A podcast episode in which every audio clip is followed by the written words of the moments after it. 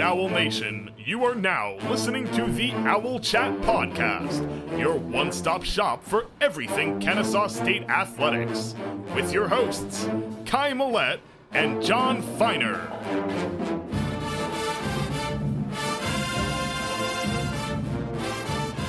and it is a rare victory post-game show here on the Owl Chat podcast, and perhaps one of the better ones that we've had all year. Uh, I am here joined by my co-host and partner, as always, Mr. Jon Feiner, Coach Nick Parada, and our producer, Mr. Nick Massaroni. Fellas, how we doing this afternoon? We won. We kicked their ass. There was no stress from the very beginning.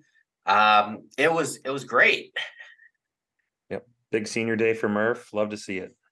Yeah, keep it short and sweet. Um, yeah, uh, no stress at all. Like you said, Jon, it was over from the first drive. Um, but for those who weren't able to watch, just a quick summary on how things went. Um, so, like I said, things started quickly for the Owls when Markeith Montgomery got us on the board first with a pick six on Virginia Lynchburg's very first drive. And then for the rest of the first half, the seniors had their way. Jonathan Murphy got in the end zone. Michael Benefield got in the end zone twice. Um, Isaac Foster scored his final touchdown as an Owl. Um, and then Rowan Darnell scored his first touchdown as now the sophomore tight end, uh, hauled in a touchdown pass from I think four yards out. Um, and then in the second half, some of the lower guys on the depth chart got their touches. Um, Davis Bryson, who came into the game in the third quarter, um, scored his second touchdown on the ground. Um, then DJ Scott and Kanai Greer tacked on late touchdowns.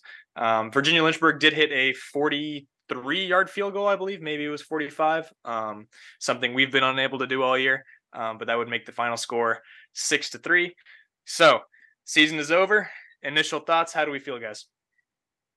I am feeling good. Like I said, you know, it was a relaxing game. I'll be honest, you know, I had to go out, so I didn't even watch the second half. I'm not even gonna bullshit. Like the game was over, you know, you you didn't get this vibe from Kennesaw State at all this year, but the game was over. You could tell from the beginning we are outmatched. Usually, you know, in the past I might complain like, "Oh, it's so boring," but you know what? This is what we needed. This is what we wanted. Um, we outclassed them, and yeah, that's pretty much it. Yeah, it was good to see us play with the you know effort, attitude, and toughness that we're built on. Um, you know, we did we kind of played down to Lincoln's level a little bit um, a few weeks back, so it was good to see us dominate from the get. Um, kind of reminded me of of the good old days. So it was definitely good to see us get back on the right side of things. I know it's been a really tough year, um, you know, but we're we're a couple drives or a couple missed field goals away from you know potentially being more like eight and one or seven and two or potentially nine and zero, which is the crazy thing to think about. So mm. good to end on end on a high note, especially for all the seniors. I think that's the best part is you know they I mean they literally we literally played everyone in this game, um, so it was good to to see some guys get some action that usually don't. So uh, overall, a very positive day for the Owls. Right. Absolutely nothing to complain about for me. Um, dominated from start to finish. I think there was only one drive that we didn't score on, and we turned the ball over on downs when um, Bohannon was in at quarterback. Um, but yeah, we finished three and six, three one possession losses, I believe. Um, so maybe not fully indicative of how the season went. Uh, that being said, it's over, and we can start looking ahead to Conference USA. Um, there's not a ton to unpack on this game, um, but we do want to talk about it a little bit. Uh, one of the things that we talked about a little bit in our preview for this uh, last week on the midweek show was who would be worse, Virginia Lynchburg or Lincoln. Um, I want to say that question has been answered just based on results, um, but I want to hear what y'all think. Well, I think uh, you know if we we did not bring the effort, attitude, and toughness versus Lincoln like we did versus Virginia Lynchburg.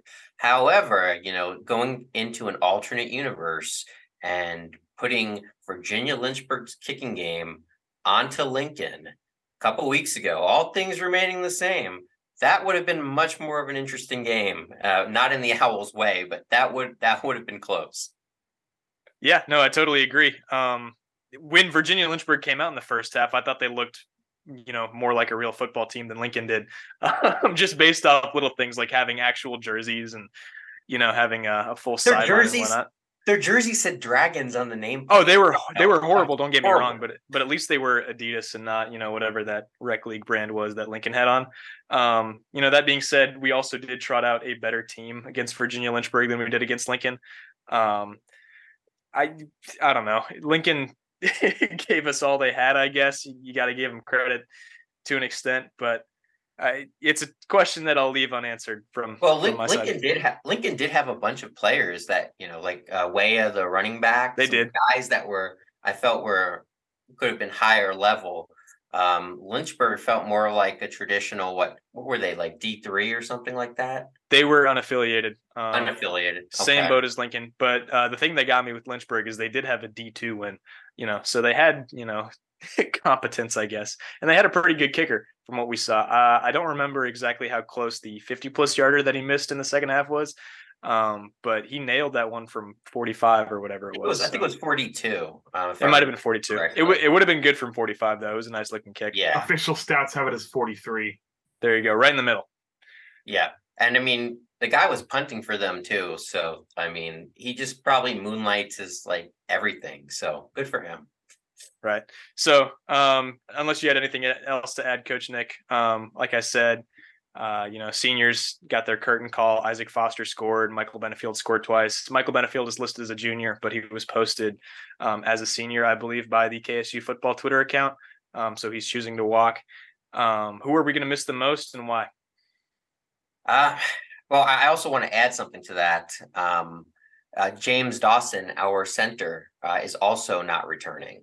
Um, it- that went under the radar. Um, you know, didn't, you know, get out there, but I'm pretty sure he's not returning. He played in his fifth game yesterday, and if he was coming back, it would have been, uh, you know, he would not have suited up. So that's also going to be a big loss because you, you saw how we played once we found a center that could snap the ball. So that could be half the magical formula to figuring out this offense just being confident you know where the ball's going to be when it should be and all of that kind of stuff um so ah, shit i might just say james dawson a, a sleeper candidate Yeah, not not good if uh if we got to replace uh, a bunch of big guys up front. But I think we we already knew we we had a lot of we have a lot of growth to make up front uh, on the offensive line, especially transitioning away from the triple option. Um, I think the the senior that we'll miss the most is Murph. I mean, that guy embodies everything that our program is built upon. That guy came in in a game where um, you know he wasn't the starter and won us a playoff game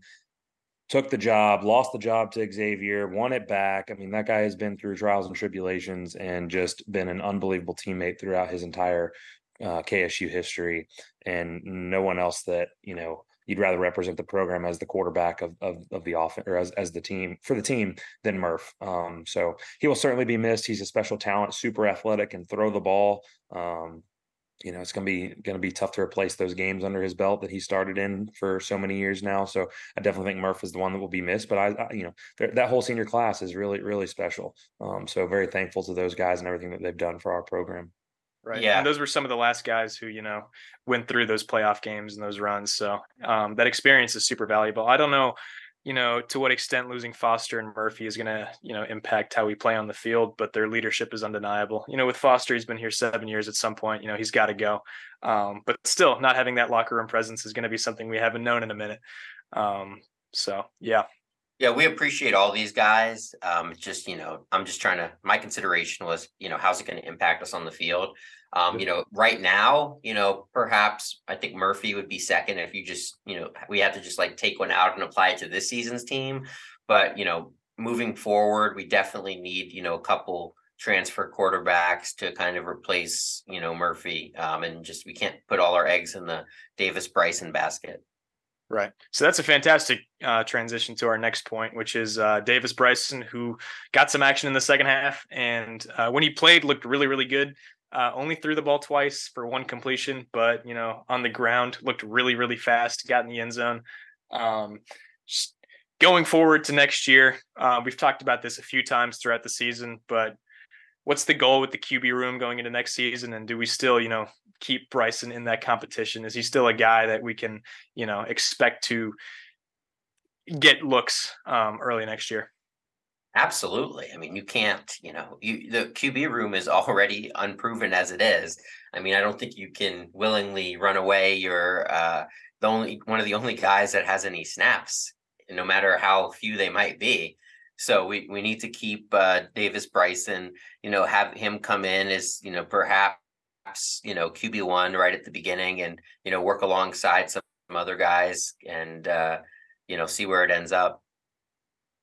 Yeah, if I know Coach Bo at all, and and you know, obviously Coach Klinakis has his say in whatever the offense does, but you know, things go the way I think they will, it's going to be open open competition for QB one. I mean, there there's nobody penciled in as far as I'm concerned at that, that spot. You're going to have to go earn it, and that's what's made the program successful. Is you know, no one's no one's entitled to being the next guy up. You know, every, everything is earned. Um, so I expect us to, yeah, definitely hit the portal up, definitely get some JUCO transfers, whatever it is, high school kids as well. I, I expect that quarterback room to be filled with with some talent and uh, with a lot of options to evaluate during spring ball. I agree, and, and to clarify, I meant kind of like come in as the placeholder as QB one, Davis Bryson. We don't want to have that completely empty to where you know Braden Bohannon um, or something like that is our QB one. Yeah, that would be a an interesting situation to be in. Um, I'm with you guys. I think uh, it's portal, portal, portal. Um, I don't think going, you know, after a true freshman, um, throwing him out there week one at you know the state of our program is a is a good idea. Um, I like keeping Bryson in the mix. He's clearly a great athlete. Uh, I don't think we should abandon um, his involvement totally, but uh, definitely look elsewhere for answers. Yeah, same with Cole McCarty and uh, Tyler Nelson um, you know, have, bring them back if the coaches feel like they can compete at the FBS level. Um, you know, keep developing them, and you know, maybe by that time they'll be in the mix. Right. So, Jon, I wanted to ask you about something because I was under the impression that uh, Michael Benefield was a junior and was going to be coming back next year, and I was kind of prepping the whole way to have him back next year. But apparently, that's not true. Um, if you could tell me just what you know, because I haven't really been following the situation, and you led me um, to see that Benefield is in fact not returning this year, just what you know about that situation and his eligibility, and if he's graduating or not, just what you know. Well, I don't know too much, but I do know I saw that uh, tweet from you know Kennesaw State football, and it said going to miss these guys on and off the field or something with pictures of you know seven people or whatnot, and uh, there's a picture of number zero, Michael Benefield, and uh, that just implies to me that he, he's done. I think he's a redshirt junior. Um, so it's not surprising that he's not coming back. He was at Butler uh, before he was at Kennesaw State. I don't know how long he was there, so it doesn't, like I said, doesn't necessarily surprise me. But it is disappointing because he was one of the pleasant surprises of the season. And you know, looking at the offense as it stands now, if we're just kind of you know, looking towards next year, really the only person that I think we can, you know, put in there with, you know, even a pencil right now is uh is Benyard.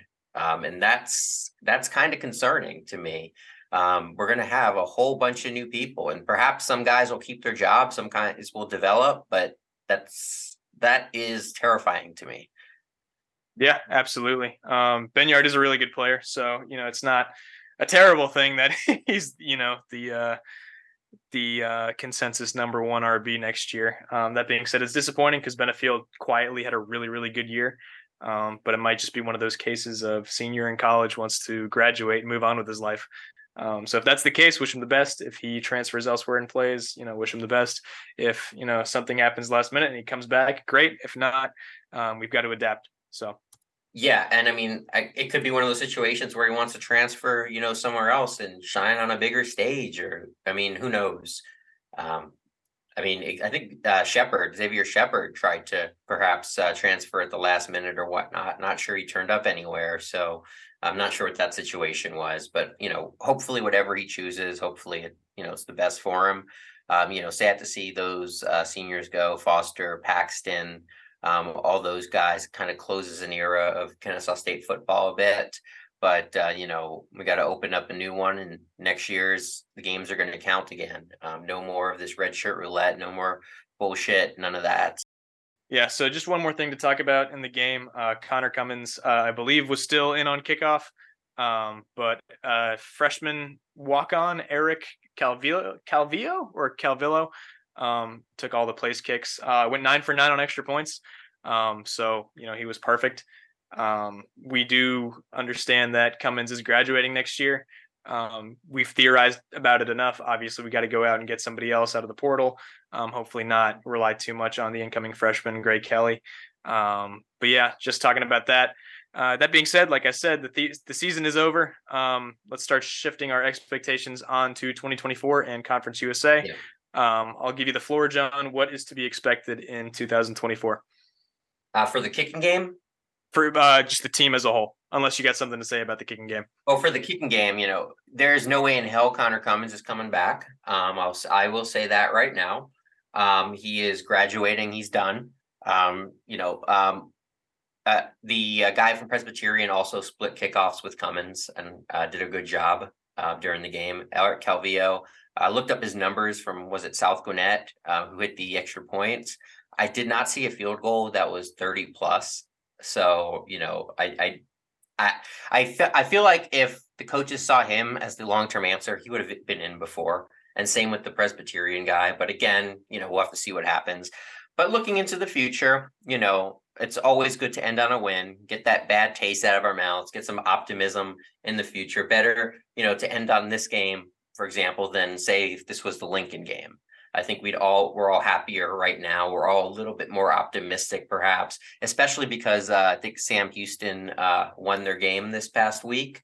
So we're all feeling just a tad bit better. So I'm again, I'm gonna I'm gonna try and keep the optimism. Very glad the season is over. I don't want to relive that. I don't want to watch another Kennesaw State football game this year. So if we were to pick another one up, I would not want to watch it. I would not want that to happen. But I'm excited for next year and seeing if we can be competitive and you know, listening to Bo's press conferences and all that, being competitive, I think we kind of all agree is the goal. Yeah, totally. I mean, that's that's always goal number one is to be competitive in every game, and that's kind of where the program started. Was hey, we just want to compete. We want to compete. We want to compete, and we start first year ever go six and five, then play for a conference championship in year two, go eight and three, um, finish you know, in, and then year three, a bunch of redshirt sophomores go twelve and twelve and two and go to the FCS quarterfinals, and it was like whoa expectations have changed completely, right? We went from we just want to compete to we expect to win. We expect to win the conference every year. We expect to win the Big South. Um, so I, I, think moving into Conference USA feels like a rebirth of the program, um, just like 2014 slash 15 was of okay, let's compete. Let's go and compete. And how do we how do we best know how to do that? Well, we go back to doing what we do best, which is effort, attitude, and toughness. And it's cheesy and it's an acronym, but I, as a former player, I live my life by it. I believe in it, um, and and I know that Coach Bo and and and the, the staff that that he's hired are going to do everything they can to to recruit their butts off, right? To get guys out of the portal, to get the right high school kids, get the right JUCO kids, so that when we roll out a an FBS football program in August of 2024, it's going to be the best absolute possible roster we could have, um, and they're going to compete their tails off. I, I know that's going to be the case. It's just frustrating to go have a three and six year after all the success we've had in FCS. And Bohannon said as much. You know, we're you know it's going to have that same attitude like when we first started the program. You know, we have to prove ourselves all over again. Uh, especially after this, we would anyway, regardless of how we did this year, but now especially um, we have to do that. And, you know, I think this was mentioned perhaps by Coach Nick, I'm not sure, but now our season's over and um, we can recruit. And, you know, I saw a Juco, we offered a 300 pound, I think probably going to be a senior next year, uh, Juco lineman today. So they're already out there. They're already making gains. I think Coach Bo said, you know, we're going to be recruiting Georgia to California. So probably going to spend some time in like the Midwest, getting some Juco kids, Mississippi, California, wherever the hell they may be we're going to get a hopefully a lot of players. And I I know Nick knows more about the recruiting game and where to find talent than I would, so I'll kind of leave it to him. Yeah, I mean, uh, there's there's no way we don't we can't utilize the portal. We just don't have the the depth there as it is for for an FCS program. But to transition away from the offense um, that we were in to to not bring in bigger bodies up front, and that, and that's that's the big difference between Division One FCS and Division One FBS is you know, your skill positions. You're going to have a couple more dudes here and there, but for the most part, it's they're you know there's six three, six four wide receivers all over the place that run well and can do what they can do, and running backs that run hard. But the difference is the trenches, the size and the athleticism inside um, in the box. That's where we've got to get a lot bigger. And so I know that's obviously with the first offer out already, a JUCO kid is you know is, is, tremendous to get some more size on the inside, um, to do a little bit more of the zone blocking that we've seen from Coach Klinakis than um, kind of the more veer scheme that we had under under Coach Chesnut. So um, I, I, expect I expect us to to hit it hit it hard.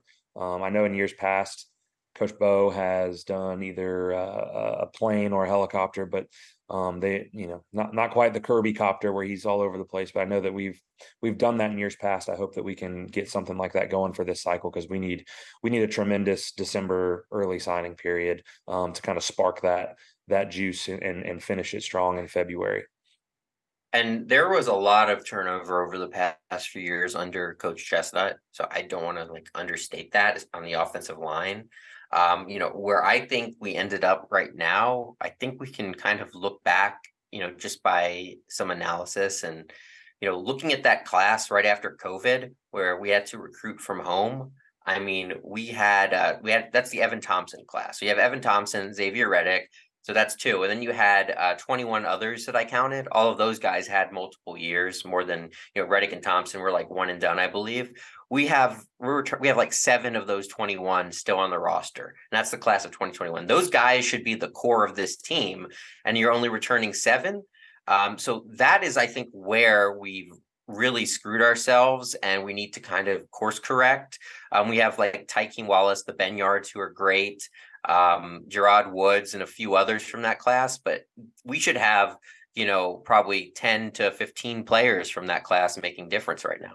Right. I do feel like that's, you know, somewhat reflective of the state of college football right now. Um, if guys don't play, they want to get out.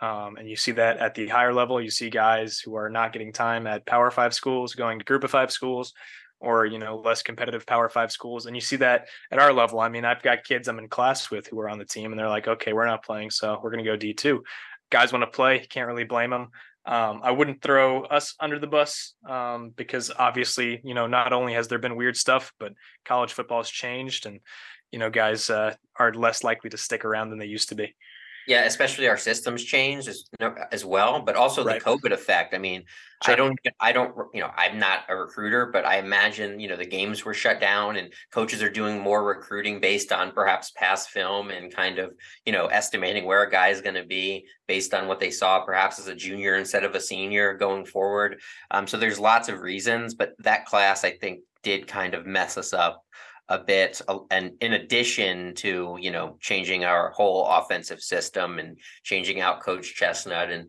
you know uh, coach nick uh, what do you think on all that? No I, I, totally agree. You lose a core you know group of, of a class.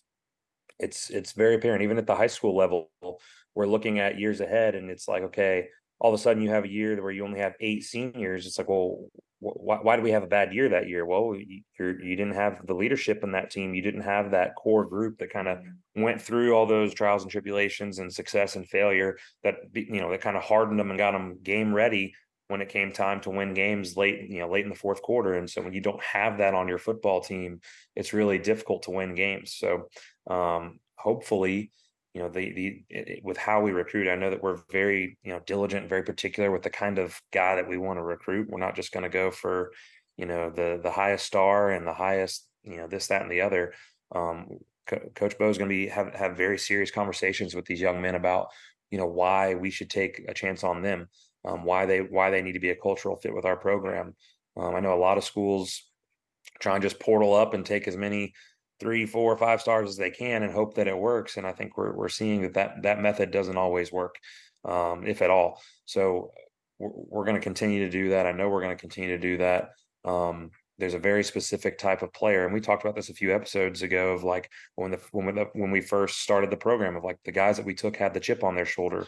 They had something to prove about about themselves and about our program. They cared about the university and putting us on the map and and proving to everyone that we belonged and that we we deserve to be in you know FCS football. Well, we need to recruit the same kids now. We need to get the kids that you know are are not playing it wherever they are and they have something to prove. They want to come dominate in in Power Five football or not Power Five FBS football, but not Power Five football. We need to get the kids that want to um, you know come come dominate and they want to show that they deserve to be on the field. Um, and that takes a very you know specific and particular conversation and, and skill set in, in the recruiting world but i think that we have the guys that have done it. They've done it at the fcs level. Now it's just getting get, getting guys from different places and plugging them into the right spots. Right and that's going to be harder this year too because you know the emphasis is going to be need we need we need bodies you know we need to fill um, 15 to 20 more scholarships. Um, so, uh, not saying they're not going to be able to do that and go after the certain type of kid that we recruit, but you know, we gotta we gotta go out and sign 25, 30 guys um, as soon as we can. Just get guys in the system without much or any NIL, which you know Right. further complicates it than it would back in the day. Um, That is true. But also, you know, a school like Sam Houston State is probably in the same boat. Those guys aren't getting a ton of NIL money either. We're near the bottom, but there are going to be other schools that we're playing against that are going to be around where we're at. So I, I wouldn't call that too much of a cause for concern yet. And I think we have more potential to grow than a lot of places do. So Yeah, and these guys are going to get full scholarships. It's not like, you know, oh, other schools are offering NIL and we're, we can only give them 25, 50%. No, these kids are going to get fulls from us. So, you know, they're going to be covered um, one way or the other. So I, I, I, re- that's definitely going to help. You mentioned the NIL. Um, it's interesting that you brought that up. I pulled a lot of data um, over the last couple of weeks, just looking at okay, as we're starting to make this move, what does that look like? And if you look at the the you know the top team in Conference USA right now, you know they've got a half a million dollars in NIL money going to players. That's something to consider in our in our recruitment of these kids. Is um, you know where is that money coming from? Do we have any kind of collective setup? how are we wh- wh- why would a you know a, a guy that's in the portal or or at JUCO or that wants to transfer to an FBS school why why would he choose Kennesaw State over Liberty right? Is it facilities? Is it culture? Is it NIL and NIL plays a huge huge factor in today's world. It is what it is. It's it's new and everyone's having to adjust on the fly but there, it's certainly a factor in the recruiting piece when you're recruiting against teams that have you know a half a million million dollars in the bank to use uh, in NIL money. Right. I think we're really going to get to see how competitive the athletic department wants the football program to be. Um, because it's not that we don't have the infrastructure. You know, we've got the market, we've got the location. Um, it's a growing alumni base, it's a growing university. Uh, could we get to the point Liberty's at? Um, someday, probably. You know, we're very far away from that. Doesn't mean we can't be competitive with them, you know, on the field. Um, but we're gonna we're gonna see um, how much you know Kennesaw State University wants to buy into Kennesaw State football. So Our coaches are to have to work, you know, it's going to be one of those situations where you got to work two, three, four, five times as much or as hard to get by compared to schools that, you know, like Liberty perhaps that have the money that can offer a couple thousand to different players and have those huge facilities and whatnot.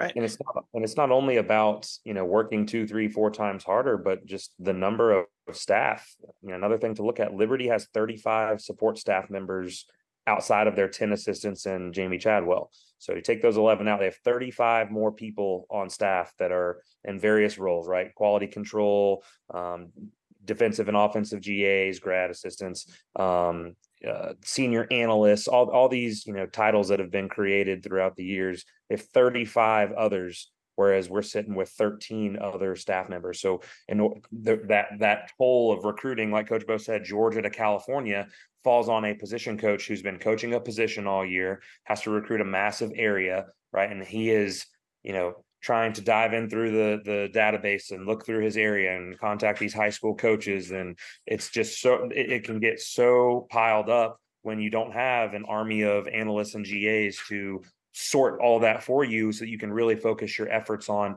recruiting those handful of kids that you're looking for.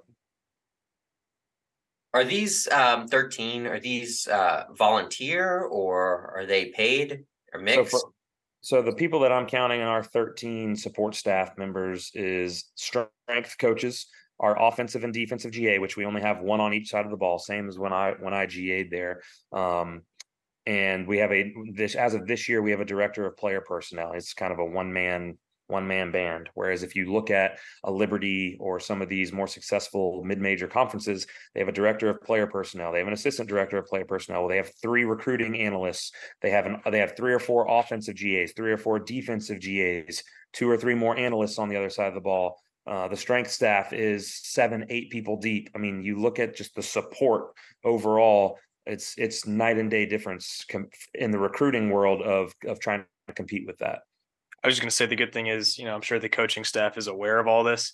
Um, and while that might not be an easy thing to adjust to, hopefully that there are things going on behind the scenes that we don't see, you know, to take care of these needs. Um, so I mean, as a recruiter myself, um, in my re- regular profession, not related to sports, Um, I totally understand, you know, where it's coming from. It would be great if, you know, somebody just set me up with a, you know, a list of numbers to call, kind of like a, we call it a sourcer, um, and just say, hey, you know, here's a uh, lineman, you know, in Kansas you need to check out. Put it on a list. You know, I'm coach. I watch some highlights. I make my calls. I do what I need to do, as opposed to, you know, where coach what they have to do is they have to kind of perhaps, you know, make the calls themselves, go over all of Twitter themselves, looking for people without narrowing it down, without sourcing it down, and it's just a lot of extra. Uh, I can't think of the best word I could think of is uh, bitch work. Um, that's you know maybe edit that mm. out. I don't care. That's kind of you know what it is, just bullshit type of work. But they have to do it because we don't have anybody else.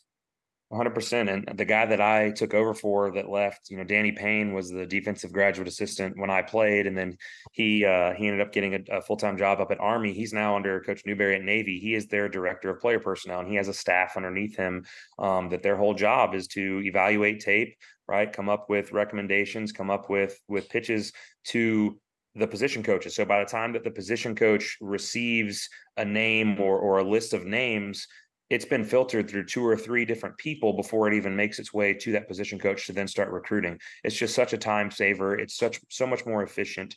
Um, and and so now when it's you know so and so and so's birthday in a kid's area, right? That that quality control coach is sending that kid custom graphic. Hey, happy birthday! Have a great week, game this week. Whatever. Okay, it's Friday night. We're going to send a blast out to all of our top kids. Well, when you have the this army of of analysts and GAs, right? They just boom DM them. Hey, good luck tonight. Um, you know, uh, uh, uh, future Murph. Good luck tonight against so and so. You know, we whatever just the constant communication it's it's everything in in the recruiting world um and it's something that we have to definitely look into uh, as a as a program and that just as a university of are we going to apply more resources in those areas to compete at this level uh, I, I think uh, producer Nick is available, so KSU uh, hit him up. Uh, details to come. Slide into the DMs. Nick, you weren't a uh, communications major by chance, were you? I was not, but I did a lot of sports marketing stuff.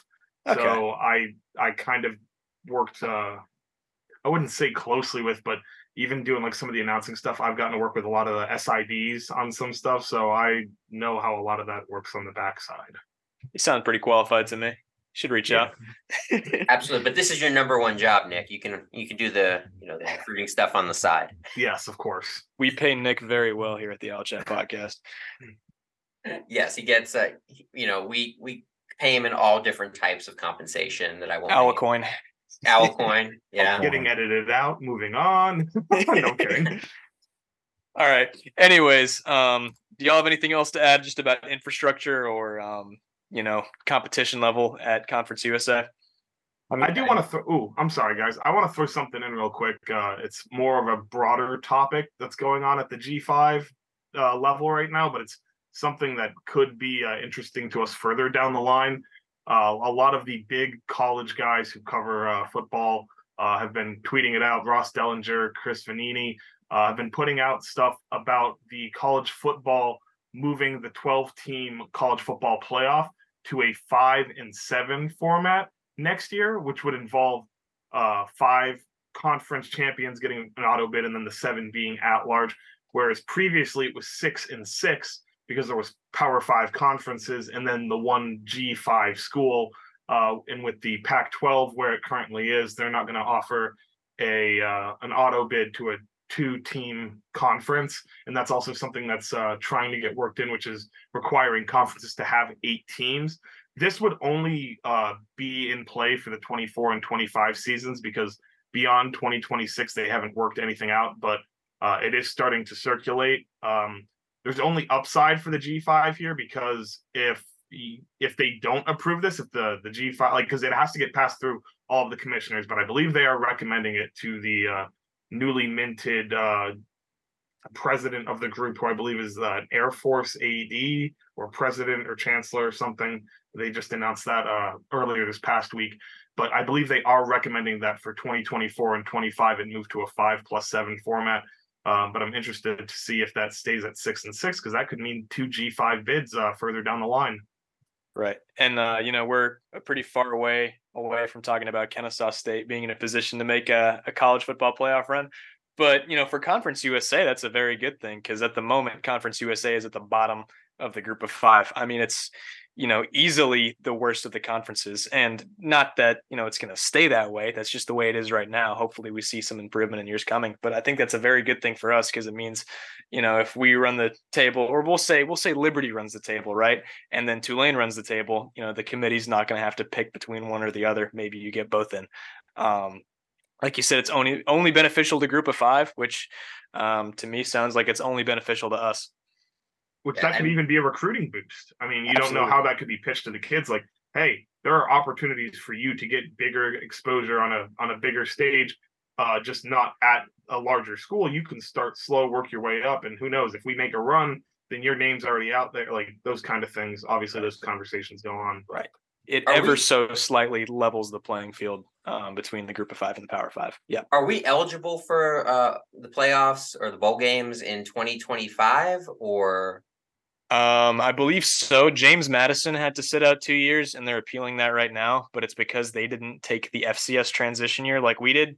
Okay, um, that's where I was confused, I guess. Yeah, so they made the jump and they had to sit out postseason back to back years, but they'll be eligible next year. Uh, college basketball, it's three years. Maybe it's two years now. I think it used to be three years. Um, college football, it's two years. So next year, no postseason. Um, no no bowl game, no playoff for us, no matter how things go.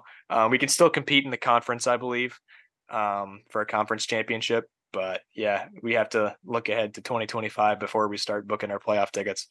College basketball uh, moving up to D1 used to be, uh, I think it's still four years. I don't think it's four anymore. I think it's three now. Okay, they changed. So I guess they just changed that then. I believe this is Bellarmine's last year um, being ineligible. So. Okay. Either way, it still sucks.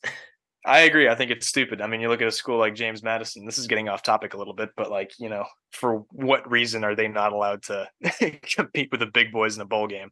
I, I just don't get it. I think it's dumb. Yeah, lots of injustices going on in the NCAA, but that's we could do a whole episode about that. Yeah, we could do a whole podcast on that. All right. Um, unless y'all have anything else to add, we can go ahead and take us out. I think Coach Nick had something to say. Yeah, I just in talking about all this this last topic about you know expectations of next year and oh well, will we be bowl eligible and you know uh, recruiting and talking about all these things. I'm i'm i'm a, i've kind of bit my tongue on this for the whole year of thinking about okay well what is our what is our what is our appeal? What how are we going to win in the recruiting world? How are we going to win these recruiting battles against these schools? And so uh, unfortunately my high school team we lost this past week so i had a little extra free time over the weekend. So I just kind of did a deep dive into financials of you know conference usa what does it look like? What are they spending? What are we spending? And i'm i'm i'm a little perplexed as to you know how we're going to win in the recruiting how we're going to win these recruiting battles if we want to be competitive in this league. Um, so i took the average of a lot of different metrics of liberty jacksonville state new mexico state western kentucky middle tennessee utep la tech um, FIU, and of course Sam Houston, with Sam Houston being kind of the the new FCS edition. So they're kind of the outlier in this. Um, but if you look at all things that, that have to do with recruiting, right? Stadium capacity. The average stadium capacity in Conference USA is 26,600. We have 10,200, which Jon pointed out a few episodes ago that we magically created 200 seats. Um, you know, the average attendance at those games is 16,750 and ours is 9,100. So behind the eight ball there. Something I touched on a little earlier, the number of support staff. Um, the average uh, for for Conference USA is 21 support staff members. So that's not counting the head football coach and the 10 assistants, but the the the analysts, the GAs, the quality control coaches, the strength coaches, um, director of player personnel, all those, right? The average is 21. We have 13, so we're eight short there. Um, the overall operating budget, the overall operating budget, the average of a, of a Conference USA football program is about $9 million, with Liberty being number one by far with 15 million and um, Sam Houston being the lowest uh, currently at four and a half million dollars. We, we're uh, just over four and a half. We're at like 4.9 million uh, is our operating budget for the year. So uh, uh about $4 million less than the average operating budget of a Conference USA program. Uh, I looked at NIL deals. Um, you know, Liberty has five guys that have massive NIL deals, and this is all kind of different third party websites where you can go find this stuff. But they've got five hundred fifty one thousand uh, dollars amongst five players. Those are the ones that are reported. Um, so that's the average of about 100 110,000 a player. So I took the average of of all those and you're looking at about $150,000 in NIL deals of all Conference USA players. So I say all that to say it, it, you know we've we've gotten so accustomed to the success of our program and I think back to what made us so good in the early days is we were tough, we were pissed off, right? We had to go make a name for ourselves. And I that was in 2014 when we redshirted the whole, you know, the whole team. We had our initial year in 2015. Well, we have not made a facility upgrade um, since then. Nothing has really changed since then, but we're yet we're we're we're climbing. I know there's things um, in that we've put out in the press about you know the um, the money that's coming in for this this new facility. Well, that was announced a, a, while ago. There was a rendering in the football office of something that was supposed to take place years and years ago about creating a new um, overall a, a, total athletic space in Fifth Third Bank Stadium for all sports. Right, a new uh, a new weight room facility, a new uh, dining hall, locker rooms, uh, uh, training training uh, center, all that stuff, and, and that never that never came to fruition. So I I would love to know what the plans are with this. What was it, 150 million dollars or something like that um, that we announced um, for this new this new project that we're starting. I'd love to know where this money is going to go, how it's going to be allocated, um, because we are certainly behind the eight ball when it comes to competing in Conference USA from a financial standpoint, from a support standpoint. Because um, I mean, I think back to my time as a graduate assistant. I was there 11, 12, 1 o'clock in the morning all the time you know cutting making graphics for recruits you know for official visit weekends cutting out making these custom name tags that they would wear and printing out all this all this stuff. I mean it, it, it's it, it's like a one man band on each side of the ball. They have an offensive ga and a defensive ga and that's it. Um, and and I've I've hoped that as we've grown and as we've we've said we're going to make this jump that positions would be added and and resources would be um, you know garnered and, and put into place for for the program to grow. But it's it's I'm having a hard time seeing how we're going to compete in FBS against legitimate athletic departments and legitimate programs um, that have that, that are that are putting this money and putting these resources in for these programs. I know Liberty is an outlier; they got a ton of money. They all they got all kinds of drama with them anyway. But like the rest of the conference, you know, they're they're doing very well. In fact, a, a lot of these made money uh, the last year. Looking at their the revenue that they generated in their operating budget, a lot of these um, teams made money last year. So we have a large hill to climb if we want to um, truly ha- continue the success that we have grown accustomed to in FCS. If we want to continue that in FBS, so there's a lot of things that we have got to improve on. Well said. it's a huge hill to climb. Um, I, I think the one thing we can put our faith into is that we made an educated, wise decision to make the jump, and that our department and our boosters are bought in into making this a successful program because um, we wanted to be competitive at the FCS level. And you know, we had guys or we had teams that um, maybe wouldn't have been good, but would have been competitive to okay at you know the FBS level. I mean, we had close games against Georgia State, Kent State. You know, we were in some of those games. Um, now you take out the triple option variable, and that changes things a little bit um, but still uh, it's it's scary. Um, it seems like there's a little bit more light being shed on where some of this money that's raised is going. Um, but you know with with our department and the way things have been handled in the past who knows? We can only hope for the best.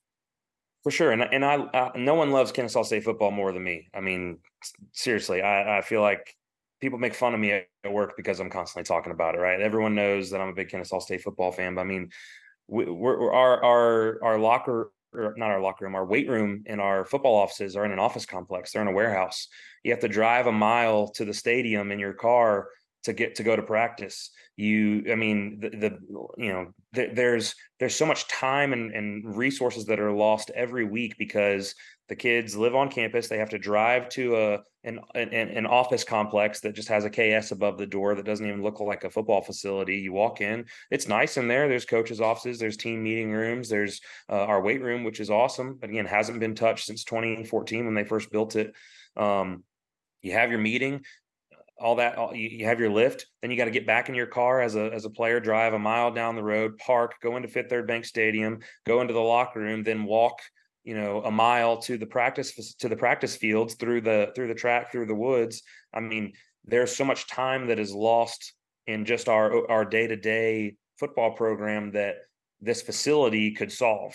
Um, and and that's so that, like just little things like that that if i'm a kid that's considering liberty that's considering utep that's considering western kentucky and i look around and i'm like oh man look at this football facility. It's right here uh, at the stadium. Everything it's a one-stop shop. You know i get my treatment here. I lift here. We go to we go to meetings here. Everything just makes sense and then you come to our place and you know you got to go into this office complex and you got to drive down the street. It's it's a very it's a it's a very hard sell. So i'm, I'm happy that we've announced that money um, and and the plans for that facility. I just the the sooner we get that thing up the better because that is going to be a game changer for our program.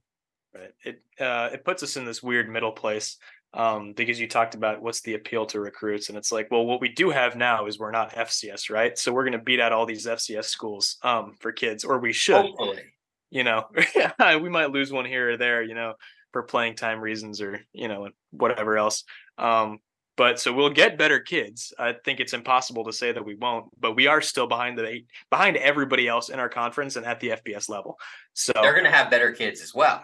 So sure, absolutely, yeah. Um, it does kind of bring up the point that maybe Liberty shouldn't be in Conference USA because they're so far ahead of everybody else in the conference. Um, so that's another thing to think about. But we are still miles ahead the uh, the Western miles behind the uh, Western Kentuckies of the world and the UTEPs of the world. So yeah, exactly. But how yeah, Liberty, Liberty's certainly an outlier, but I mean, I mean, even Jacksonville State, I mean, stadium capacity of twenty four thousand updated facility in 2023 operating budget of almost $8 million you know got $410000 in nil money. Um, you know we, have all been to that stadium i think right? Or at least the the yeah i mean we've all been there. It's an unbelievable unbelievable setup. It's that is an appeal um, versus our setup. So uh, there, there certainly liberty is the outlier but across the board conference usa um, the schools that are in here now they've got they've got some some good um, things to sell and you know, you mentioned earlier about the move up to FBS, and you know, are we ready? All that kind of stuff. I mean, we've talked about this ad nauseum, but it's it's now or never. You know, they changed the fee to five million dollars. Um, you know, depending on who you ask, some people think it's too soon. Some people think it's not too soon. You know, I guess two things can be true at once. You know, it's probably too soon, but we also we had to do it and because mm. if we didn't do it now we might never do it. And mm. uh, you know if we have to these are all legitimate concerns and that you mentioned nick with the the money coming in. And we might have to wait to see how the alumni base grows. We are a pretty new school. You know everything has ballooned um, in the last 15 years or so in terms of enrollment uh, bigger donor base that kind of thing. So um, you know and when I was there, uh, when I first started in 2008, we did not have a uh, cafeteria. Um, like half the half the buildings weren't even there. Um, just you know, no football team, obviously. You know, the convocation center wasn't revamped. The you know the where you can go and work out for students on campus was much crappier. It was very and Nick probably you guys probably remember that one. Nick probably does. Um, so you know things change. So you know five ten years from now, you know, we might be up on that, you know, that tier, that mid tier to where we kind of need to be. But you're right. For, you know, these first couple years, it's going to be an uphill climb. Um, and that's just part of the process. And, you know, if we can keep, you know, if we can keep up with Liberty and, you know, those schools with the higher budgets, and that's freaking awesome. But, you know, again, we just want to, you know, let's, let's be competitive and see what we can do. Once an owl, always an owl. Fantastic. All right. Well, Nick, I want to thank you so much for joining us just about all season to talk Owls with us. You were great. We would love to have you back on next year and, you know, throughout the off season whenever stuff comes up to talk about. So can't thank you enough. Thanks for joining us, man. And this is your first win, right, Nick? It is. It is. We've lost every other one. So that, that's why I had to be so negative after this one. Yeah, absolutely. And, you know, I was talking with uh, Nick, uh, you know, off uh, off air and you know we have uh you know signing day coming up i think next month. So you know perhaps coach can come and uh you know break down some of our commitments. Uh, we'll find a way to do that uh, whether it's you know audio or maybe you know do some highlights on video figure out a way to you know kind of do some coach speak and kind of show who we're getting. Be awesome. Yeah i'm all about it Fantastic. All right, guys. Thank you so much for joining us. Thanks to the listeners for listening to us all season. Uh, we will still be around for basketball coverage for the next several months and then baseball coverage after that. So don't go anywhere. Um, but signing off one final time for the 2023 football season, this is the Owl Chat Podcast. Thank you for tuning in to the Owl Chat Podcast. As a reminder, you can follow our hosts on Twitter at KSU Owl Howl and at Big Owl Blog. You can also view additional content on BigOwlBlog.com. And be sure to join the online community of owl fans at KSUOwlHowl.com slash forum. Until our hosts return, stay happy, stay healthy, and as always, go Owls!